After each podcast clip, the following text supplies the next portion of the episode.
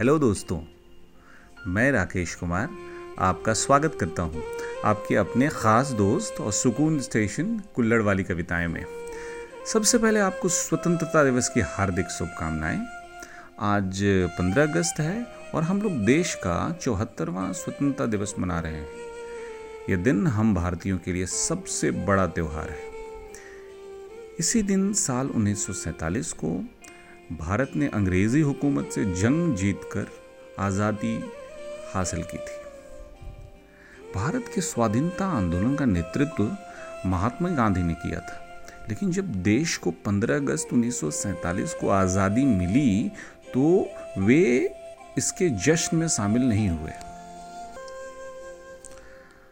आज मैं आपको भारत की आज़ादी से जुड़ी दस दिलचस्प बातें बताऊँगा। पहली बात, महात्मा गांधी आज़ादी के दिन दिल्ली से हज़ारों किलोमीटर दूर बंगाल के नोआखाली में थे, जहाँ वे हिंदुओं और मुसलमानों के बीच सांप्रदायिक हिंसा को रोकने के लिए अनशन पे थे। दूसरी बात, जब तय हो गया कि भारत 15 अगस्त को आज़ाद होगा तो जवाहरलाल नेहरू और सरदार वल्लभ भाई पटेल ने महात्मा गांधी को खत भेजा।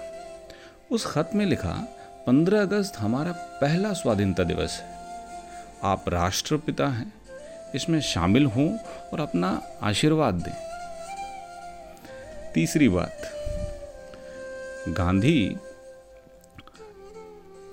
गांधी ने इस खत का जवाब भिजवाया। जब कलकत्ते में हिंदू मुस्लिम एक दूसरे की जान ले रहे हैं तो ऐसे में मैं जश्न मनाने के लिए कैसे आ सकता हूँ?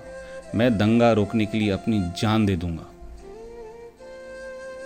चौथी बात, जवाहरलाल नेहरू ने ऐतिहासिक भाषण, ट्रिस्ट विथ डेस्टिनी 14 अगस्त की मध्य रात्रि को वायसराय लॉज, जो कि मौजूदा राष्ट्रपति भवन है, से दिया था।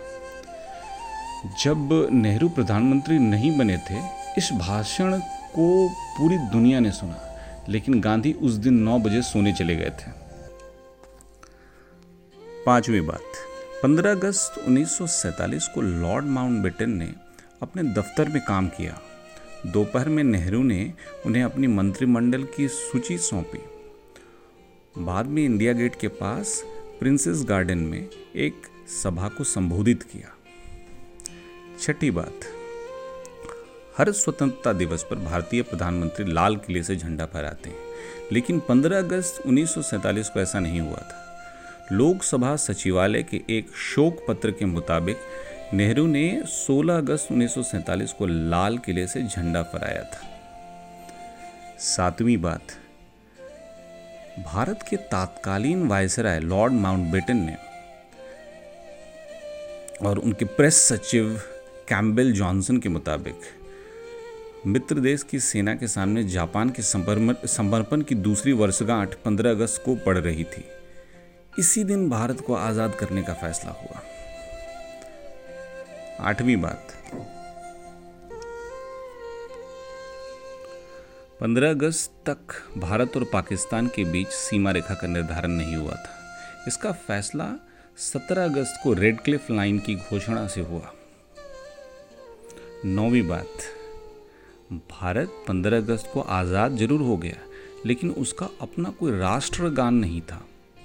रविंद्रनाथ टैगोर जनगण मन 1911 में ही लिख चुके थे, लेकिन यह राष्ट्रगान 1950 में ही बन पाया।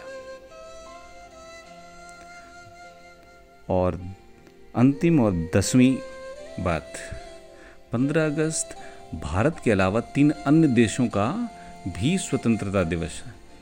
दक्षिण कोरिया जापान से 15 अगस्त को 1945 को आज़ाद हुआ था।